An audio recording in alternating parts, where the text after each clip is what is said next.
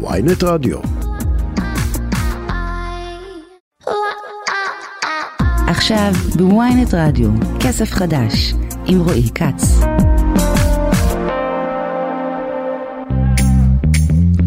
שלום לכם, ערב טוב, שבוע טוב. אתם על כסף חדש, התוכנית הכלכלית היומית של ynet רדיו. אני רועי כץ, עורך את התוכנית, דן רבן, נועה פרנק מפיקה, צליל שילוח על הביצוע הטכני. מה יש לנו היום? תכף נברר איפה יהיה הכי זול לקנות דירה בהנחה, כי היום ננהלת ההרשמה להגרלה החמישית של תוכנית דירה בהנחה. נדבר גם על uh, סוגיות של... נקרא לזה גיל שלישי, ואיך אפשר אה, להיערך כלכלית יותר טוב לזקנה כהורה יחיד. נדבר גם על אה, דירוג האשראי לקראת אה, ההיערכות. אמ, ל...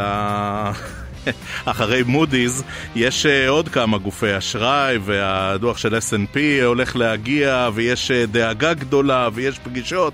נדבר על כל ההיערכות הזו, נדבר גם על החרם החרדי, על מאפיית אה, אנג'ל. זה אחרי שיושב ראש הדירקטוריון, השר לשעבר עומר בר-לב, הוא הפגין בחמישי האחרון מול ביתו של מנהיג הציבור הליטאי, והם בתגובה מחרימים את המאפייה. תכף נדבר גם עלויות, כמה זה משמעותי. משמעותי, אה, אה, גם ההשלכות על השוק, מה זה אומר בכלל, ולקראת סוף השעה ננסה לברר האם uh, מגיע לנו ביטוח נסיעות לחו"ל חינם על חשבון החברות הראלו כלל, לאחר ש... מוסכם כי חברות הביטוח יפצו לקוחות, אה, ננסה להבין את זה, זה במסגרת הסדר פשרה שהושג בתביעה ייצוגית, עדיין רבים מאיתנו, אולי גם רבים מכם, עדיין לא מימשו את ההטבה הזו, ורגע אה, לקראת אה, כל הטיסות לחו"ל, אנחנו נדבר על הנושאים האלה. כאמור, יש לנו תוכנית עמוסה עמוסה, נדבר ביטוח נסיעות לחו"ל, נדבר החרם החרדי על אנג'ל, נדבר תכף על uh, הנעילה של ההרשמה להגרלות, uh, תוכנית דירה בהנחה, אותה מקדמים גם במשרד הבינוי וגם במשרד השיכון וגם ברמ"י, רשות מקרקעי ישראל. על כל הדברים האלה אנחנו נדבר בשעה הקרובה. כסף חדש, התוכנית הכלכלית היומית של ynet רדיו. אנחנו אומרים שלום, ערב טוב לעורכת, כתבת הנדל"ן, ynet ידיעות אחרונות, ערב טוב הילה ציון. היי, ערב טוב, מה שלומך? אנחנו uh, בטוב, uh, רוצים uh, לבר... אנחנו, כן, תשמעי, uh, חיים בצניעות. Uh, אז היום אה, ננהלת ההרשמה להגרלה חמישית של תוכנית אה, דירה בהנחה, אה, יותר מ-7,000 דירות מוזלות בכמעט 20 יישובים ברחבי הארץ. מכון גיאוקרטוגרפיה, הוא בדק באילו ערים המחיר הנמוך ביותר לדירה לפי מטר רבוע, וגם, במיוחד, את יודעת, על רקע העלאות ריבית וכדומה, מה ההחזר החודשי המוערך של המשכנתה. ספרי לנו, הילה, מה עולה מהמחקר הזה? כן, אז uh, קודם כל הדירה במחיר הנמוך ביותר שניתן uh, לקנות אם, אם הזכאים כמובן יזכו בהגרלה של דירה בהנחה, uh, זה בקצרין, העיר הצפונית שבה הולכת להיבנות שכונה גדולה של 1,600 יחידות דיור, בין היתר גם דירות של תוכנית דירה בהנחה. והמחיר, במחקר בדקו בעצם אה, דירות חמישה חדרים בשטח 125 מטרים, אז ככה אני אומרת גם למאזיננו שתיקחו בחשבון, אם אתם זוכים בהגרלה במקום גבוה, תוכלו לבחור גם דירות קטנות יותר, בנות שלושה וארבעה חדרים. אני אומרת עכשיו את ה... מה שנקרא הרף הגבוה של המחירים לדירות חמישה חדרים. Mm-hmm. אז uh, דירת חמישה חדרים בקצרין תעלה 862 אלף שקלים אחרי uh, 20% הנחה. שוב, את, שוב את המחיר, הילה? 862 אלף שקלים לדירה, פחות ממיליון. בואו נדבר קצת על פחות ממיליון. וואו. גם בנתיבות, דירת חמישה חדרים למי שיזכה בהגרלה ורוצה לקנות שם, הוא ישלם 947 אלף שקלים. אה, ובצפת אה, המחיר גם פחות ממיליון עומד על 990 אלף שקלים לדירת חמישה חדרים, כמו שאמרתי, דירות ארבעה ושלושה יהיו זולות יותר. אז אה, אה, יש בזה איזה היגיון, מפני שבאמת, אה, בכל הכבוד לבירת רמת הגולן קצרין, היא באמת אזור עם נכון. קצת פחות מבוקש. דווקא נתיבות, אנחנו יודעים בעיקר מנכסים פרטיים, לא כל כך דירות, יותר בתים פרטיים, זה אזור יותר מבוקש. גם צפת היא לא בטבלת אזורי הביקוש. מי הכי יקר? אז העיר שהכי יקרה היא אשדוד, עם uh, מחיר של 2 מיליון ו-129 אלף שקלים לדירת חמישה חדרים. אוקיי. Okay. Uh, אני חייבת להגיד, המחירים באשדוד עלו בשנים האחרונות בצורה די משמעותית. גם אני הופתעתי כשראיתי את המחירים. כי בראשון לציון למשל, שזאת עיר שהיא, אתה יודע, במרכז הארץ, אז המחיר נמוך יותר ועומד על uh, 2 מיליון 35 אלף שקלים. גם באר יעקב, שזאת עיר אה, מאוד מאוד מבוקשת בשנים האחרונות, המחיר משמעותית נמוך יותר, עומד על מיליון 900 אה, אלף שקלים. ובפתח תקווה המחיר כבר פחות ממיליון 900, עומד על אה, מיליון 893 אלף שקלים. ומייחסים את הרמת מחירים הזו של אשדוד למה? לביקושים גדולים גם של המגזר החרדי, שכונות חרדיות באשדוד, הרבה ביקוש של המגזר הזה לעיר. יש בהחלט הרבה ביקוש גם של, של המגזר החרדי. גם צריך להסתכל ספציפית על המכרזים שבעצם, אה, של הפרויקטים שהולכים להיבנות, ואנחנו מדברים פה על מכרז באשדוד ברובע הסיטי. רובע הסיטי זה רובע שהוא אה, רובע מתחדש, רובע מתפתח, די קרוב לים.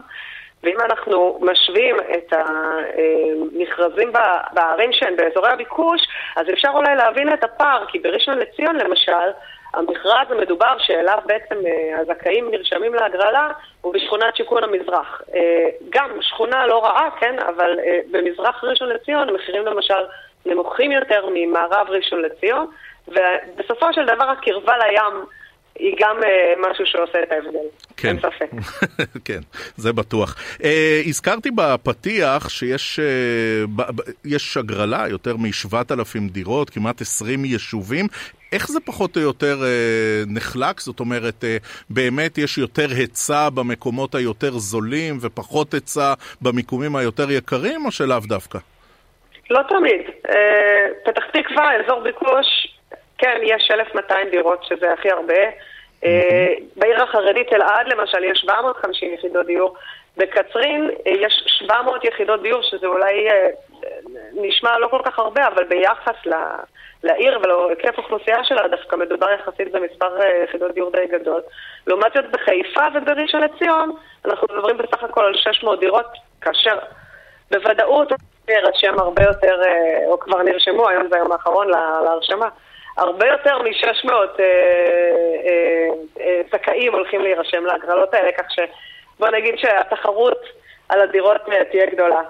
לאחרונה, גם בכסף חדש, גם בוויינט כלכלה, עסקנו לא מעט בטרוניות של אה, זוכים, על זה שבאמת נכון. אה, הדירות הן אה, גדולות מאוד, על זה שאין כמעט דירות קטנות שבהכרח היו זולות יותר, והמשכנתה הייתה עליהן גם הרבה יותר סבירה, וגם הסכום הראשוני שאתה צריך להביא הוא סכום הרבה יותר הגיוני. גם פה הרבה מאוד דירות גדולות, את הזכרת, כן, חמישה חדרים, 125 כן. מטר רבוע, אבל איך הדירות האלה נחלקות מבחינת אה, גדלים? אז תראה, מבחינת גדלים, אה, זה אמור להיות די מאוזן. אני יכולה להגיד לך שמבחינת ההון העצמי הנדרש, בסופו של דבר, גם אם אה, בני זוג, משפחה יחיד שנרשמו ורוצים לרכוש דירה, ויש להם רק 100 אלף שקל הון עצמי נדרש, ואומרים לעצמם, אני לא יכול להרשות לעצמי לקנות uh, דירת חמישה חדרים, אז כמו שאמרתי, באמת בערי הפריפריה, ברגע שהמחירים הם מתחת למיליון, אז ההון העצמי הנדרש הוא באמת רק 100 אלף שקלים. עכשיו, יש באמת את הבעיה הזאת, שלא כולם יודעים, שאם uh, מחיר של דירה עובר את uh, מיליון שמונה מאות לפי הנחיות בנק ישראל, אז ההון העצמי קופץ. אבל באמת מה ש... אתה יודע, מה שטוב בהגרלה הזאת, זה שיש הרבה ערים שהן בפריפריה, ו- ורוב המחירים, למעט מה שציינתי, אתה יודע, אה, ערי הקצה, אשדוד, ראשון לציון, באר יעקב, פתח תקווה, אז רוב הערים בעצם, אה, יש שם אה, דירות, חמישה חדרים, שהמחירים שלהם פחות ממיליון שמונה מאות, ואז באמת, גם אם, גם אם זכיתם במקום גבוה ברשימה ולא הצלחתם להגיע לדירת שלושה או ארבעה, אז כנראה שאתם תוכלו לגייס רק מאה אלף שקל. אה, או משהו בסביב הסכום הזה, אה, כדי באמת אה, להצליח לרכוש את הדירה הזו. הילה, אני חוזר לתשובה הראשונה שלך. חמישה חדרים, 125 מטר רבוע, קצרין, 862 אלף שקלים. מה מקבלים היום בתל אביב ב-862 אלף שקלים? ב-862 אלף שקלים גם מחסן לא מקבלים בתל אביב. מלונה, מלונה לכלב. כן, אולי, אולי. גם לא בהרצליה דרך אגב, אני בדיוק עכשיו עושה בדק שוק. ו... במקרה, במקרה אני בודקת. במקרה, כן. במקרה אני בודקת, כן. הילה ציון, עורכת, כתבת נדל"ן, ynet וידיעות אחרונות, תודה, תודה רבה. תודה לך, להתראות. טוב, עכשיו אנחנו רוצים לגעת בנושא חשוב מאוד, יקר מאוד, וכזה שאולי עוסקים בו קצת אה, פחות מדי. רוצים אה, לדבר על איך אפשר להיערך יותר לזקנה כהורה יחיד. אנחנו יודעים, כסף יכול לסכסך את המשפחות הכי קרובות, אה, ואנחנו רוצים להבין מה קורה במקרה בו אחד מההורים... נפטר. הילדים, הם רוצים מהר מהר אה, לפדות את הרכוש ואולי אה, לעשות קצת כסף, או אולי קצת אה, לאפשר לעצמם ליהנות מהירושה. מי מגן על ההורה השני? מה הזכויות? מה החובות, אלה נושאים שהרבה פעמים אנחנו לא מדברים עליהם אפילו מפאת עין הרע, אבל אנחנו כאן בכסף חדש רוצים לעסוק בזה וזה חשוב לנו. שלום לעורכת הדין ענבר שנהב. שלום, שלום. מומחית, דיני משפחה, גירושין וירושה. ברשותך, עורכת הדין שנב, נשים את כל העין הרע בצד, נדבר כסף. מה אומר כן. החוק במקרה שההורים לא עשו צבא, אין צבא, לאן הולך כסף או רכוש? אז אני נדבר על החוק ואז אני רוצה ללכת צעד אחד אחורה. החוק אומר שחצי, אה, במקרה שיש שני הורים עדיין בחיים, אז חצי הולך לבן הזוג. אם הוא בן הזוג שלו, בין אם ידוע בציבור ובין אם נשוי, והחצי השני מתחלק לפי מספר הילדים. אז נגיד שזה המצב ולא עשו צוואה, אז הילדים יש להם חלק בכל אחד מהחשבונות בנק ובדירה או בבית, לפי החלק היחסי של מספר הילדים. חצי הולך לילדים. אם יש שלושה ילדים, לכל אחד יש שישית. אם יש שני ילדים, לכל אחד יש רבע. Mm-hmm. עכשיו אני רוצה ללכת צעד אחד אחורה. זה בדיוק הפתרון שנתנה לנו המחוקק בצוואות הדדיות. לפני הפטירה של ההורה הראשון. ואני אומרת את זה באמת בכל מקום שמישהו רוצה לשמוע.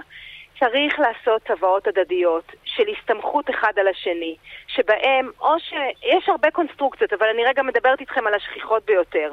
או שנותנים את כל הרכוש להורה שנותר בחיים עד 120 שלו, ואחר כך מורישים לילדים המשותפים. ואז הצוואה הזאת עומדת, ובפטירת ההורה השני, אז רק מקבלים הילדים. או למשל, שאפשר לתת את הרכוש לילדים כבר בפתיקה של ההורה הראשון, אבל למשל, רק לדוגמה, עם זכות מגורים להורה השני רגע, עד אבל, 120. אבל זה מי שידע ומי שהיה מודע ומי שנערך. אנחנו יודעים שהרבה מאוד אנשים לא עושים הגנה, צבא. אין הגנה. לא עושים צבא. אם, אם הילד דופק בדלת להורה שנותר בחיים ומבקש את הרבע שלו, אין הגנה. ככה. כן. ואז, ההורה, ואז כן. הזכרת ש-50% זה ההורה שנותר בחיים, 50% זה הילדים. אבל אם לדוגמה מדובר ברכוש, לדוגמה אה, דירה, והילדים מסיבותיהם שלהם, ילד אחד, יותר מילד אחד, רוצים למכור אותה, בעוד ההורה שנותר בחיים גר שם, מה מגן על ההורה אם בכלל? שום דבר, אין הגנה, אין לו זכות מגורים עד כל חייו ברכוש של זה שנפטר, אלא אם זה שנפטר אמר, אני רוצה לשמור לך על זכות המגורים. יש מדינות בעולם שיש שריון, שיש הגנה, כל מיני סוגים של הגנה. למשל, אצלנו במדינת ישראל חוק הירושה אומר... זו לא זכות שאדם... עודפת מטורפת לילדים? לא. אבל את יכולת לעשות צבא, לבחור שהרכוש שלך ילך רק לבן הזוג? לא עשית את זה, אתה יכול... אז מה שאני רוצה להגיד זה שחוק הירושה במדינת ישראל מקדש את רצון המת. אם אתה רוצה לעשות צבא שאומרת שלמשל אתה מוריש את הכל לי, ענבר, אתה לא מכיר אותי, לאשתך ולילדים אתה לא מוריש כלום, גם מותר לך. אין אפילו שריון של אחוזים מסוימים למשפחה הגרעינית. במדינת ישראל, אם אדם עושה צוואה ומוריש לחתול, אני בהגזמה אומרת ברור, את זה, ברור. הרכוש שלו ילך לחתול. ואם אדם לא עשה צבא, הדיפולט הוא חוק הירושה, וחוק הירושה אומר את מה שאמרתי לך, ואין הגנה.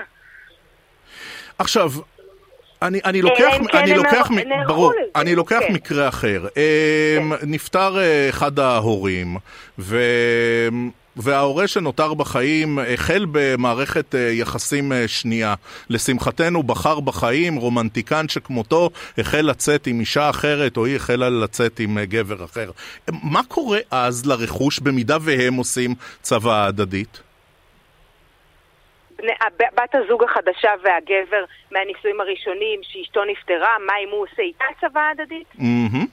תראה, ברגע שאדם, נגיד האישה הראשונה לא עשתה צוואה, ואני, וזה עבר אליו, חצי מהחצי שלה עבר אליו, אז נגיד שלצורך העניין יש לו שלושת רבעי דירה עכשיו, נכון? כי חצי הייתה שלו כן. במקור, והשלושת רבעי זה החצי שלה והחצי הילדים. אז אם הוא לא עושה הסכם ממון עם בת הזוג, ולא, ועושה נגיד צוואות הדדיות, השאלה מה כתוב בהם, אז היא יכולה לקבל, זה כבר רכוש שלו, 75% הם שלו. וואו, זה מודל כלכלי, עורכת הדין שנהב. מה זה מודל כלכלי? זה מה שאומר החוק. אד...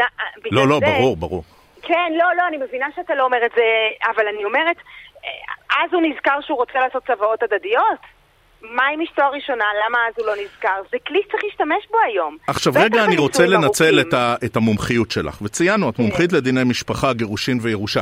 כמה הדבר הזה הוא שכיח? כמה בתוך אה, המשפחה הישראלית הרגילה, כן? אנחנו כן. רואים סכסוכים מהסוג אה, הזה. אנחנו רואים, והוא שכיח מאוד, וצריך uh, לעשות צוואות הדדיות. ומי שמבין את זה עושה צוואות הדדיות, המון אה, בני זוג עושים צוואות, המון, המון. זה שכיח באותה מידה, אלה שעושים ואלה שלא עושים. רגע, אני כבר מתחיל לקבל פה וואטסאפים ממאזינים, כי הנושא הזה נוגע בהם. כמה זה עולה? זה שוק חופשי. אבל uh, יש מינימום של לשכת עורכי הדין, יש שוק חופשי, כמה אלפים, זה שוק חופשי. כמה אלפי שקלים כמה אלפים, ותהיה לכם כן. צוואה הדדית. עכשיו זה נכון. מסוג הדברים שאני יכול, אני ורעייתי, לכתוב, אה, אנחנו יכולים לכתוב את זה על אה, נייר וזה קביל או שחייבים לעשות את זה דרך עורך דין? אתם יכולים לכתוב את זה על נייר, זה צריך לעמוד בתנאים שקבועים בחוק, אבל זה לא מאוד מסובך וזה יותר טוב מכלום. צריך להפקיד את זה היכן שהוא... לא, לא חייבים, אבל אפשר להפקיד את זה ברשם לענייני ירושה, הפקדה היא אישית. אתה יכול, באופן אישי צריך ללכת להפקיד כל אחד את הצוואה שלו. לא חייבים עורכי דין. אני לא הייתי עושה לעצמי ניתוח ברך אם לא הייתי אורתופד, אבל לא חייבים עורכי דין. כן. עכשיו, יש, אה, יש משמעות כלשהי לסיבת המוות? זאת לא. אומרת... לא. ברור שאם היורש רצח, אז יש משמעות, אבל חוץ לא, לא, מזה לא, אני מדבר, אה, מחלה קשה, תאונת דרכים, לא, פורס לא, מז'ור, לא, קרה לא, משהו, לא, זה לא משנה לא, בכלל. לא, לא, לא. עכשיו, עד כמה, אה, כשאת מסתכלת, ב, את יודעת, הסתכלות יותר רחבה, כן? אה, וציינו, את עוסקת בזה הרבה, איפה באמת יש יותר בעיות? במשפחות קטנות, במשפחות גדולות, במשפחות עם הרבה רכוש, במשפחות עם פחות רכוש, אולי אפילו יש אה, אפיונים אה, סוציו-אקונומיים כאלה ואחרים? בכל המשפחות, דווקא לא האפיון הסוציו-אקונומי, אלא כשההורה שנשאר שני הוא גבר. כשהאישה נפטרת ראשונה, ויש אחר כך גבר שנשאר, זה יותר מועד לפורענות מהפוך.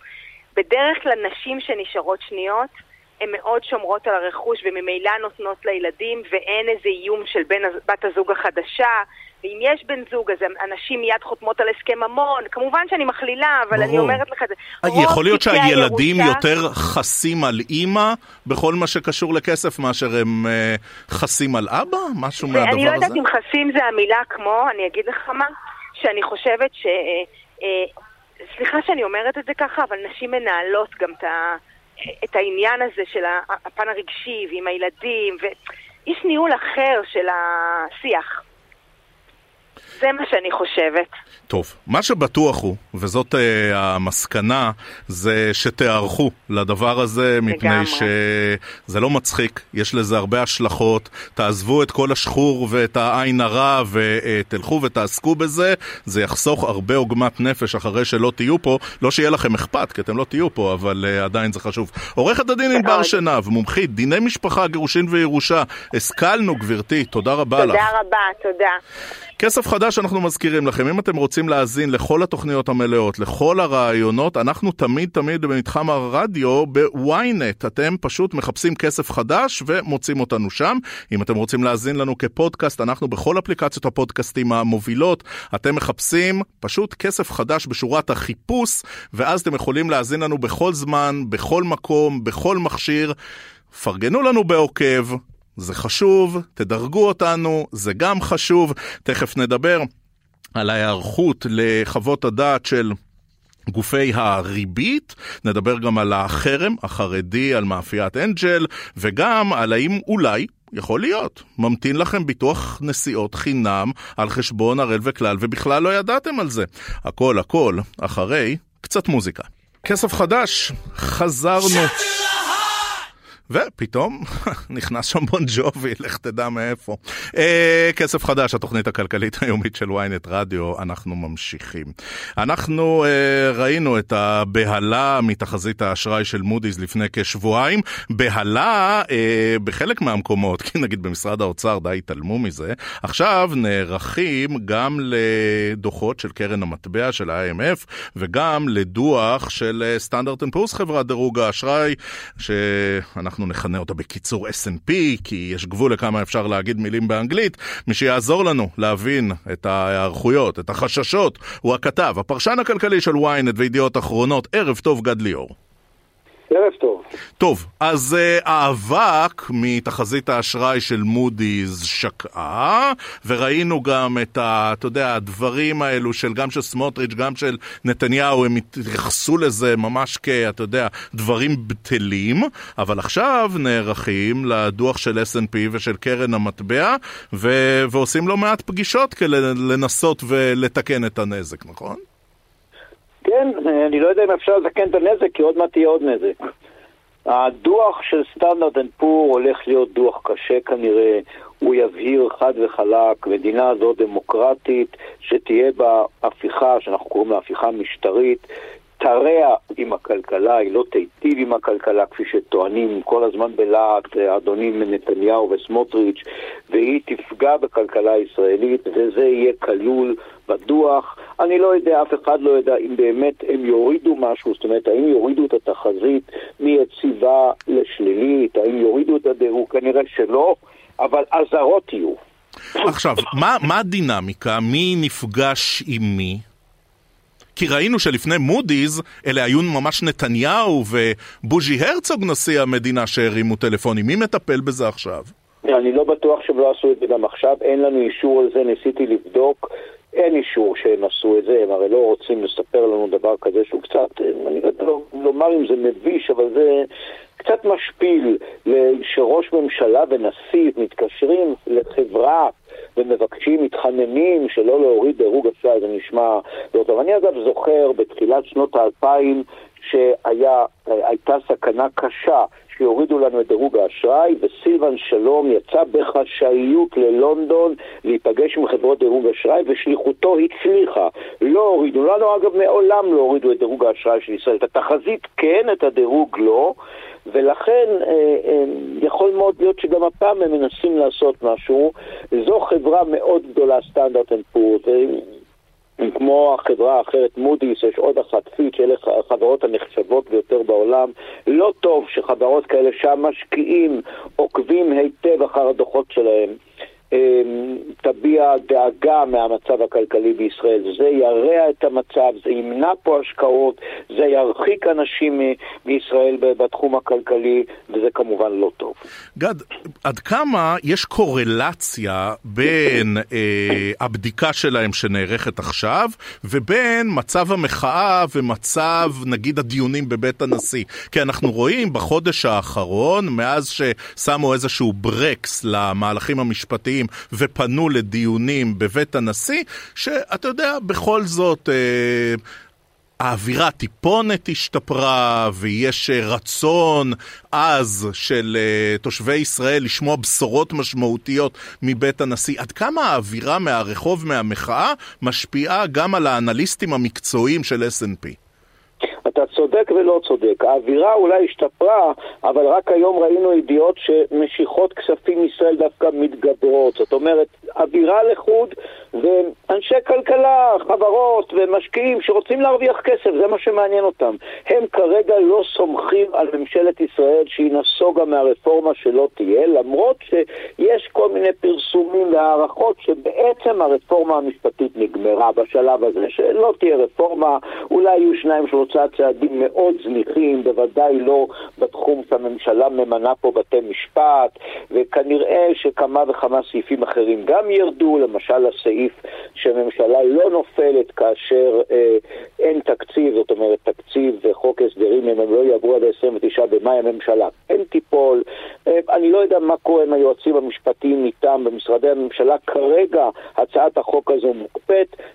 נכון, האווירה קצת השתפרה, אבל המשקיעים ממתינים, הם רוצים לראות מה קורה, האם באמת לא... יהיו פה צעדים מרחיקי לכת שירחיקו את ישראל מהסטטוס הדמוקרטי שלה מזה 75 שנים. עכשיו אני רוצה להוסיף, משלחת קרן המטבע הבינלאומית, דיברת על המחאה, שיבחה את המחאה. זאת אומרת, מה היא אמרה? אגב, משני הצדדים הם אמרו. זה שיש פה מדינה דמוקרטית, שימו לב, שני הצדדים יוצאים לרחובות ומפגינים, וזה טוב מאוד. אבל למהפכה, או שאנחנו קוראים מהפכה משטרית, או למה שנקרא הרפורמה המשפטית, אנחנו, קרן המטבע הבינלאומית אומרת, לא נתייחס כי זה עניין פנימי של ישראל, אנחנו לא מתעסקים בדברים אז גד, ת, תעזור לנו להבין ממומחיותך ארוכת השנים, מה ההבדל בין קרן המטבע ומה שהיא בודקת פה, וסוכנות דירוג ומה שהיא בודקת פה? או במילים פשוטות, מה ההבדל בין מה שקרן המטבע תפרסם לבין מה שנגיד S&P יפרסמו בסוף השבוע? חברות דירוג האשראי, כמה זה נשמע מוזר אולי, הרבה יותר חשובות. זאת אומרת, הורדת דירוג אשראי אומר שחברה כלכלית גדולה רואה בישראל סכנה שהיא אולי לא תחזיר חובות. קרן מטבע הבינלאומית מוציאה דוחות, היא אומרת, שימו לב, הצמיחה בהודו כך, הצמיחה בטיוואן כך, mm-hmm. האבטלה כך, היא לא מורידה דירוגים, כמובן שמתייחסים ברצינות לדוחות שלה, אבל זה לא משהו כמו שנגיד בנק ישראל מזיז את הריבית. זה שבאים בכנסת חברי כנסת וטוענים נגד זה שמעלים את הריבית, זה לא עושה שום דבר. בנק ישראל הוא זה שמעלה את הריבית. אז אותו דבר פה, חברת דירוג אשראי היא זאת שמורידה חלילה את הדירוג ומשפיעה על המשק. קרן המטבע מפרסמת דוח, מתייחסים אליו, אבל זה לא איזשהו צעד קונקרטי, הם לא מורידים ולא מעלים שום דירוגים. עכשיו, עד כמה הטרמינולוגיה משנה? כי נגיד, אצל S&P הפחתת תחזית לא תהיה ליציבה כמו במודי'ס, אלא לשלילית. נכון מאוד, ואם מודי'ס הורידה מחיובי. יציבה, זה אומר אנחנו לא מתכוננים להעלות את דירוג האשראי של ישראל בקרוב. שימו לב, אנחנו רואים סכנות, הם לא מדברים באופן מפורש על הורדה. אם חברת Standard & Poor תוריד את התחזית שלה שהיא נמוכה יותר כי היא יציבה והיא תוריד אותה לשלילית, זה אומר שפעם הבאה אנחנו נוריד את הדירוג, כמעט בטוח. אגב, שתי החברות רומזות, גם חברת מודי'ס אומרת שכנראה לא תהיה ברירה, זאת אומרת, אם לא תהיה פה דמוקרטיה, דירוג האשראי של ישראל ירד, אולי לא השנה, אולי בשנה הבאה, יראו איך העניינים מתפתחים. זה בהחלט איום שצריך בקרב הממשלה לשים לב אליו, ואני אמרתי כבר פה ואני שב ואומר, מר בנימין נתניהו מבין כלכלה היטב, יש לו תארים, יש לו תואר שני במנהל עסקים, הוא היה שר אוצר והיה שר אוצר טוב ועשה מהלכים נכונים, דווקא בגלל זה אני אומר, הוא מבין עד כמה הרפורמה המשפטית עלולה לפגוע בכלכלה, ולכן אני מצפה ממנו להתעשת ברגע האחרון ופשוט לעצור את החקיקה הזאת כדי לחלץ את מדינת ישראל מחלילה הורדת דירוג אשראי. גד, בדקה שנותרה לנו, אה, מה הסיכוי שנופתע לטובה? מה הסיכוי ש-SNP יראו שהלכנו לבית הנשיא ושיש פחות אה, התבטאויות מתריסות של אנשי הקואליציה ושאולי אה, כיוון הרוח משתנה ואנחנו אה, רואים פה איזושהי רגיעה? יכול להיות שנופתע גם לטובה? תראה, אני רוצה להפתיע אותך. אני אה, לא אה, חיברתי את הדוח הזה, וגם לא נתנו לי לעשות עליו הגהות. אז אני לא יודע, אבל בוא נאמר כך, הסיכוי שיהיו שבחים לכלכלת ישראל הוא בערך, בערך כמו הסיכוי שמחר בבוקר אנחנו חותמים הסכם שלום עם סוריה. זאת אומרת, נראה לי בלתי סביר לחלוטין שעל רקע הרפורמה המשפטית ועל רקע נתונים כלכליים לא טובים שיש לנו כרגע. ישראל, בניגוד למדינות אחרות בעולם, האינפלציה בה עולה עכשיו. במדינות שונות האינפלציה יורדת. בישראל הריבית כנראה תמשיך לעלות. בארצות הברית רמז ברור שהיא תפסיק לעלות. בישראל ירידה בהשקעות, בעולם עלייה בהשקעות. וכך הלאה, אין לנו זמן לפרט את הכל. אז במצב כזה, אני חושב שזה די חלום מאוד מאוד ורוד שיהיה פה דוח חיובי על כלכלת ישראל. גד ליאור, תודה, תודה רבה לך. כתב, פרשן רבה. כלכלי של ynet וידיעות אחרונות, תודה. עכשיו אנחנו רוצים uh, לעבור לחרם החרדי על מאפיית אנג'ל. זה קרה אחרי שיושב ראש הדירקטוריון החדש-חדש, השר לשעבר עומר בר-לב ממפלגת העבודה, הוא הפגין ביום חמישי האחרון מול ביתו של מנהיג הציבור הליטאי בתגובה, ותוך זמן קצר במגזר החרדי ממש אמרו, אל תקנו יותר מאימפריית הלחם של אנג'ל. אנחנו אומרים שלום לכתבת ynet וידיעות אחרונות, שלום, ערב טוב נבית זומר. ערב טוב. טוב, יודעים כבר להגיד בשלב הזה מה היקף הנזק לאנג'ל? זאת אומרת, עד כמה זה כואב? אני דבר ראשון עושה, היות וזאת מניה שנסחרת, חברת אנג'ל היא חברה ציבורית, נסחרת בבורסה לניירות ערך בתל אביב. אני עקבתי דבר ראשון אחרי המניה, נכון לעכשיו המניה לא ניזוקה. היא עלתה אפילו, זה לא עלייה, אבל מזערית 0.8 אחוז. אז uh, כרגע מבחינת uh, המניה והמשקיעים, אנחנו עוד לא רואים את זה. מצד שני זה מוקדם, זה בסך הכל יום שני למחאה שהתחילה ביום שישי. וגם אנחנו עדיין קשה לעמוד מה חלקם של החרדים במכירות. לפי הדוחות של אנג'ל, היא מוכרת 470 מיליון שקל בשנה, מתוכם 26 אחוז זה הלחמים המפוקחים, שכפי שהמאפיות טוענות, הן לא מרוויחות על זה. והטענה, אין, אין אה, חלוקה למגזרים בתוך הדוח, שהחרדים בערך אה, 10-13 אחוז, והיות ורובם קונים את המוצרים המפוקחים ולא לחמים פרימיום ב-22, 17 שקל, אז uh, חלקם הוא לא, הוא גדול, אבל לא, הוא לא דרמטי. מצד שני, יש כאלה שאומרים, היות ולמאפייה יש בד"ץ uh, מחמיר, שצורכי הבד"ץ המחמיר, שאנחנו לא יודעים כמה מתוכם הם uh, מחרימים ולא מחרימים, זה בסביבות המאה מיליון שקל מכירות. אז ככה שהמספר הזה לא ידוע, אבל אין ספק שלא נעים כשיש אה, איזשהו לקוח או מגזר שמחרים אותך. ולחרדים יש אה, רקורד של צרכנות אה, נבונה, והם יודעים להחרים. לפעמים הם עושים את זה על רקע של יוקר מחיה ומחירים, לפעמים על רקע אידיאולוגי. אני הזכרתי ככה בקטנה בפתיח שהכל החל מאותה הפגנה שהשתתף בה עומר בר-לב, נכון. יושב ראש הדירקטוריון. הם באמת הגיבו מהר מאוד לדבר הזה.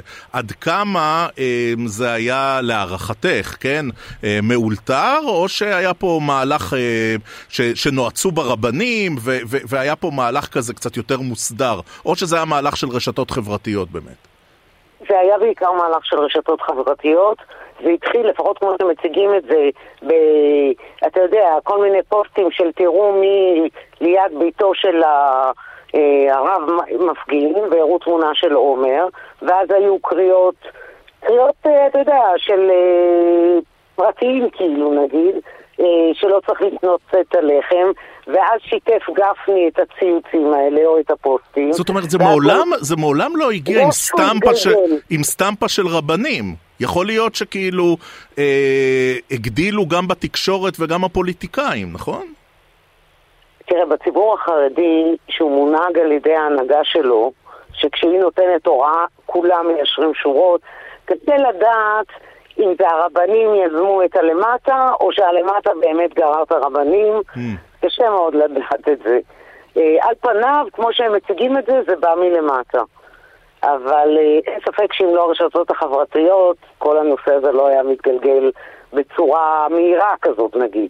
נבית, מי מרוויח? הרי לאנג'ל יש אה, מתחרים וגם הם רוצים את השוק הזה, הם כבר נכנסים לתוך הלקונה שנוצרה שם בצריכת הלחם? כרגע, תראה, זה, זה צריך פה, זה לא סתם אה, מאפייה, זה צריך להיות מאפייה עם בד"ץ מחמיר, שלא לכולם יש, לאנג'ל יש את זה. לברמן יש את זה? יש את זה. כן, אז כרגע מה שעשו ביום שישי, שזה היה אד-הוק, לקחו יותר מברמן. אבל כדי, אה, גם ברמן צריכה להיערך כדי באמת, אם היא תצטרך למלות את כל החסר של אה, אנג'ל, זה לא, אתה יודע, בכל זאת זה מפעל, יש אה, קווי ייצור, יש להם קפסיטי מסוים. כרגע אין ברמן המרוויחה, סליחה, אבל... אני חושבת שגם ברמן לא שמחה, אף אחד לא שמח. אגב, יש, יש על... קולגיאליות, אנחנו זוכרים מהעבר בסיפורים בעייתיים על זה שהם ידעו יפה יפה לעבוד ביחד. תשמע, כרגע ביומן עוד לא אמרה שהיא מסרבת אה, לספק עוד סולידריות עם אנג'ל, וכולם עוד מחכים לראות מה אנג'ל יעשה, כי נכון לעכשיו לא הייתה שום תגובה מהמאפייה. צריך לזכור שאנג'ל זה לא רק ירון אנג'ל. הוא בעלים, אבל יש אה, בעלים עם אה, אחוז מניות יותר גבוה, זה תחנות הקמח שטיבל, שמייצרות קמח. Mm. גם שטיבל. גם הם כרגע לא אומרות כלום. יש למאפייה הזאת שני בעלים, חוץ מהציבור. שני בעלים גדולים, זה ירון אנג'ל, שהוא הבן של המייסדים, ומאפיות, אה, תחנות הקמח שטיבל. הן לא מאפיות, הן תחנות הקמח שטיבל. עד כמה אה, נעשים מאמצים אה, לפשר? הרי יכול להיות שיש פה עלויות אה, ניכרות לגוף עסקי שמצא את עצמו פתאום בעין הסערה אחרי שיושב ראש דירקטוריון של כמה? סדר גודל של שבועיים, כן? אה, גרם נזק. מתחילים כבר לנסות ולעשות אה, ניהול נזקים? קודם כל, אה, אני רוצה כן להדגיש דבר אחד קטן. אם מסתכלים רק מהחור שבגרוש, אז בעצם, היות והמאפיות טוענות שהן מפסידות על כל לחם מפוקח שנמכר, בעצם הן לא מפסידות. אה, אנג'ל לא מפסידה, אולי אפילו מרוויחה, כי לא קונים ממנה לחם מסובסד שהיא מסבסדת אותו. ברור שבתמונה הרחבה זה הפסד. הפסד של לקוח, הפסד של מגזר, אתה גם לא יודע לאיפה זה יתגלגל. נכון לעכשיו אנחנו לא שמענו כלום באף מידע שמנסים מאחורי הקלעים אה, לפשר. אני חושבת שזה עוד הכל מהיר מדי. תראה, יש פה דילמה לא פשוטה. בוא נגיד שאנג'ל מפטר את היו"ר, אוקיי? אז החילונים, אה, ועכשיו אנחנו הרי שני צדדים, אז החילונים יגידו שהוא נכנע, והם אלה שאולי יאיימו כרגע בחרם. אז אה, מה צריך להיות? צריך ש... עומר יתפטר, כדי שלא יגידו שהמאפייה נכנית. אבל אז עומר נכנע. זה לא... בסיטואציה הנפיצה של היום, כל צעד שאתה לא עושה הוא בעייתי. אני מניחה ש, שינסו בהידברות אה, מאחורי הקלעים עם, ה, עם הראשי ישיבות, עם הרבנים, הנהגת הציבור החרדי, להגיע לאיזה שהבנות. לאנג'ל יש... עשרות שנים של מסורת אה, של עבודה עם המגזר החרדי. כן. אה, אבא שלו, דני אנג'ל ז"ל, אה, היה בכלל, ב, ב, בילדותו למד ב, במסגרות החרדיות, בכלל ייעדו אותו להיות רב, היה דמות מאוד ידועה בירושלים, מקושר עם כולם, מקושר עם החרדים. אז אני מקווה שימצאו בסוף פתרון לעניין הזה. כי אם אתה חושב על זה, לפחות מהצד החרדי, אז למה לא להחרים את כל מי שהשתתף ב... בהפגנה? בוודאי היו שם עוד אנשים עם עסקים. נבית, אה, לא, לא נשחרר אותך לפני שננסה להבין. איך אה, שמו של רמי לוי משתרבב לסיפור הזה? רמי לוי אה, מוכר מותג פרטי בלחם, שהוא קצת יותר זול, ומי שמייצר לו זה, את זה זה מאפיית אנג'ל, היא הספק שלו למותג הפרטי. עכשיו, אה, כרגע הכל אה, ממשיך כרגיל. אה, אני, ממה שהבנתי, בסניפים שבהם רמי מפעיל באזורים חרדיים, ביתר, אזורים מסוימים בירושלים, אז באמת ביום שישי, שהיה היום הראשון לחרם, משכו יותר מוצרים של ברמן, ואנג'ל נשארו על המדפים. אבל... זה יכול להיות כרגע... פתרון, זה יכול להיות פתרון, דרך מותג אחר, קמופלאז'. כן, אבל אני חושבת שיש לזה השלכות מאוד גדולות. אם רשת תפסיק התקשרות עם uh, ספק שלה בגלל החרדים. כן. סך הכל רוב הלקוחות, אני מניחה, הם חילונים ולא חרדים. טוב. אמרתי לך, הכל נפיץ. איפה שאתה לא זז, מוקש, מוקש נמצא. כן. אה, טוב, לא נותר לנו אלא לסכם שאם אין לחם יאכלו עוגות במגזר החרדי. זה הבעיה, אה, לאנג'ל יש גם עוגות, אז איזה עוגות אתה אוכל? אה, נבית זומר, כתבת ynet, כתבת ידיעות אחרונות, תודה, תודה רבה. ביי.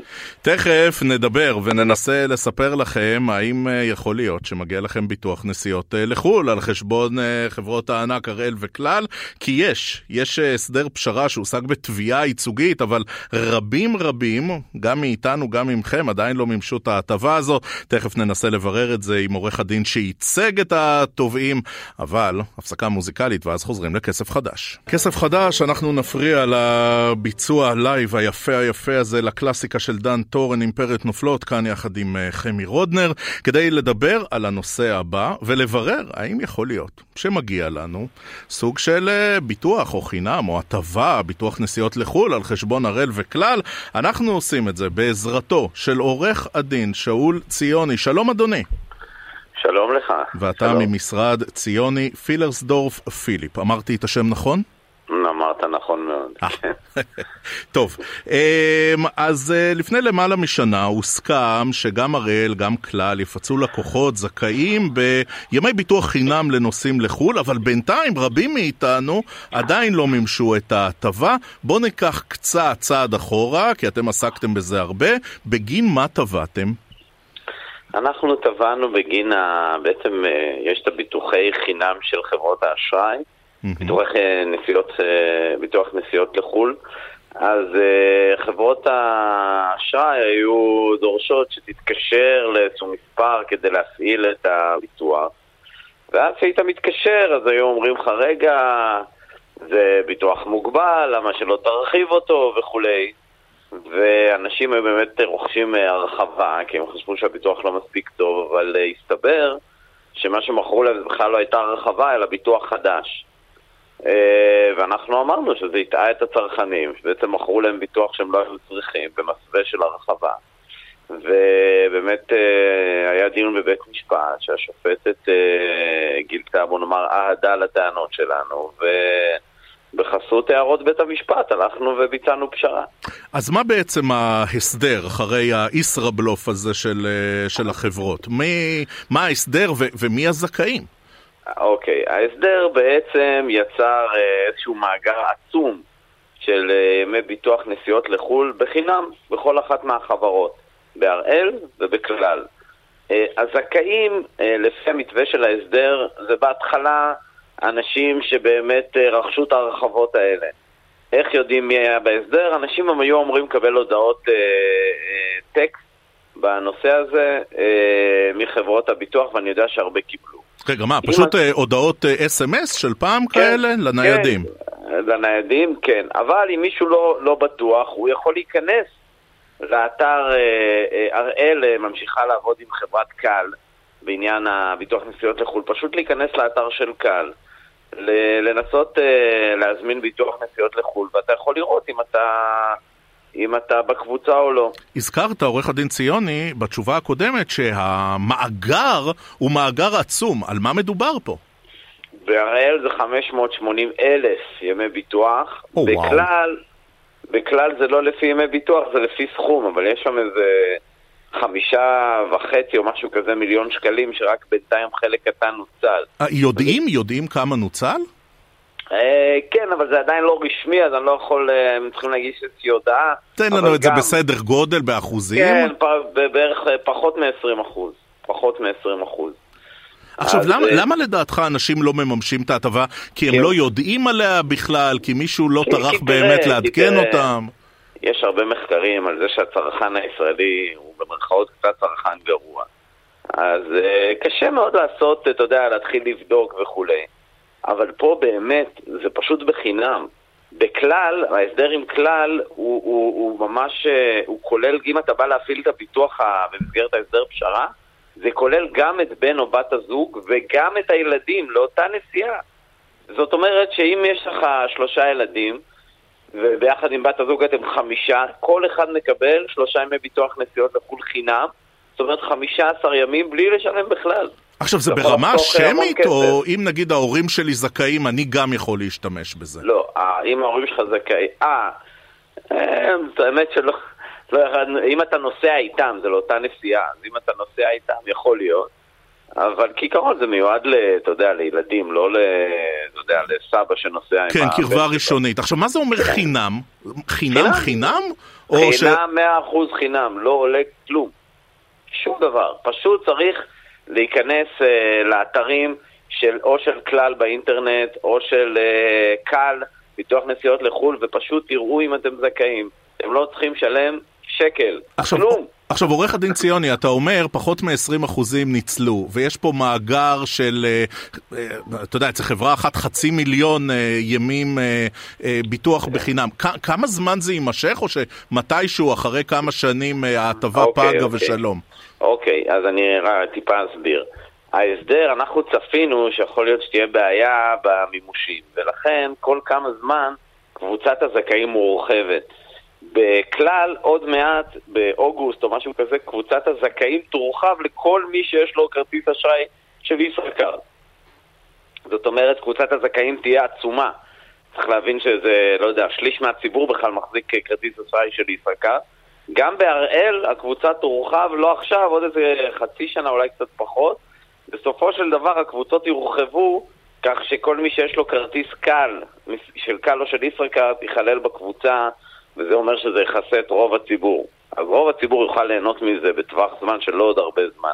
אתה רואה, כל, היום... כל מה שהיה צריך זה פשוט לתת חזרה כסף, ומאה אחוז מהישראלים היו באים לקחת, אבל כשמחזירים אז... את זה בימים, בביטוח, בחינם, וואו, אנשים, הם אומרים, אז... אני לא מתעסק עם זה בכלל. אז תשמע, אז אני, אני, אני אגיד לך משהו בעניין הזה. ואולי בהראל ובכלל בנו על זה ממש, כן. לא, לא, לא, הם לא, אין להם מה לבנות. בהראל ההסדר בכלל לא מוגבל בזמן. עד שלא נגמר המאגר, ההסדר לא נגמר, אוקיי? אז אין להם שום אינטרס, להפך, הם רוצים לסיים עם זה וללכת הביתה. בכלל, אם הימים לא מנוצלים, אז 70% מהשווי של הכספים עובר לקרן לתובנות ייצוגיות. אז גם להם אין הרבה מה להרוויח, זה לא נכון. עכשיו בהקשר של... אבל זה עדיין עולה להם פחות מלתת מזומן. אז אני רק רוצה להגיד לך אה, את הדבר הבא, זה גם לא מדויק. במסגרת ההסדר, בעצם אנחנו עשינו חישוב מה השווי של הנזק שנגרם לקבוצה, אוקיי? וההסדר משקף 100% מהנזק. עכשיו, חברות הביטוח אמרו, אם, אם אתם רוצים שנחזיר 100%, אז בואו נעשה את זה בביטוח נסיעות לחו"ל, ואנחנו הסכמנו.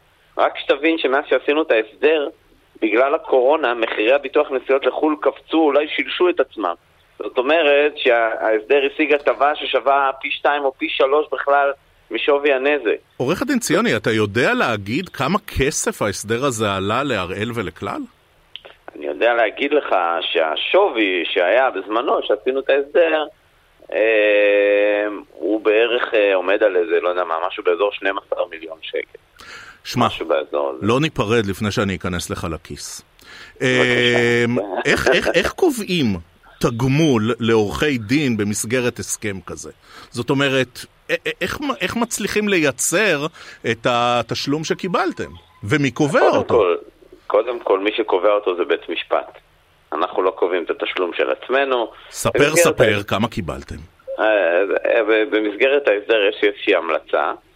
אה, אנחנו עוד לא קיבלנו את כל הסכום דרך אגב, קיבלנו רק חלק ממנו, ואנחנו מראש אגב ביקשנו לדחות חלק מהתשלום לחיי ההסדר, כי התחייבנו גם לפקח על ההסדר. מה ההמלצה, עורך הדין ציוני? על מה מדובר פה? לא, זה, אני חושב שזה היה, אם אני זוכר לך משהו באזור שני מיליון שקל, משהו כזה. זאת אומרת, הפיצוי הכללי 12 מיליון שקל ו-2 מיליון שקל לכם. משהו כזה, כן. משהו כזה. טוב, כן. אני מקווה שאתם... אבל אני רק אה, רוצה להגיד שאנחנו מקדמים את ההסדר בלי קשר לשכר הטרחה שלנו, שכבר אושר לחלוטין. זה לא קשור. אני פשוט רוצה שהציבור ישתמש בזה, כי זה באמת אחלה דבר, זה בחינם, כולם נוסעים לחו"ל, ושינצלו את זה. טוב, אה, אנחנו מפרגנים לכם על ההמלצה, ואנחנו אה, רוצים שהציבור שנהנה מהתביעה הייצוגית שלכם יקבל את זה ויקבל את הימי ביטוח חינם. כנסו, דעו לכם, כן. גם הראל, גם כלל, אתם זכאים, ויש שם הרבה הרבה כסף. עורך הדין שאול ציוני, ממשרד ציוני, פילרסדורף, פיליפ, תודה רבה על השיחה. תודה, תודה לכם. אנחנו מסכמים את כסף חדש ליום ראשון. מחר נחזור אליכם עם כסף חדש. נגיד תודה רבה לדן רבן שערך, לנועה פרנק שהייתה על ההפקה ולציל שילוח שהייתה על הביצוע הטכני. אני רועי כץ, המשך האזנה נעימה לכם, ושיהיה לכם המון המון כסף חדש.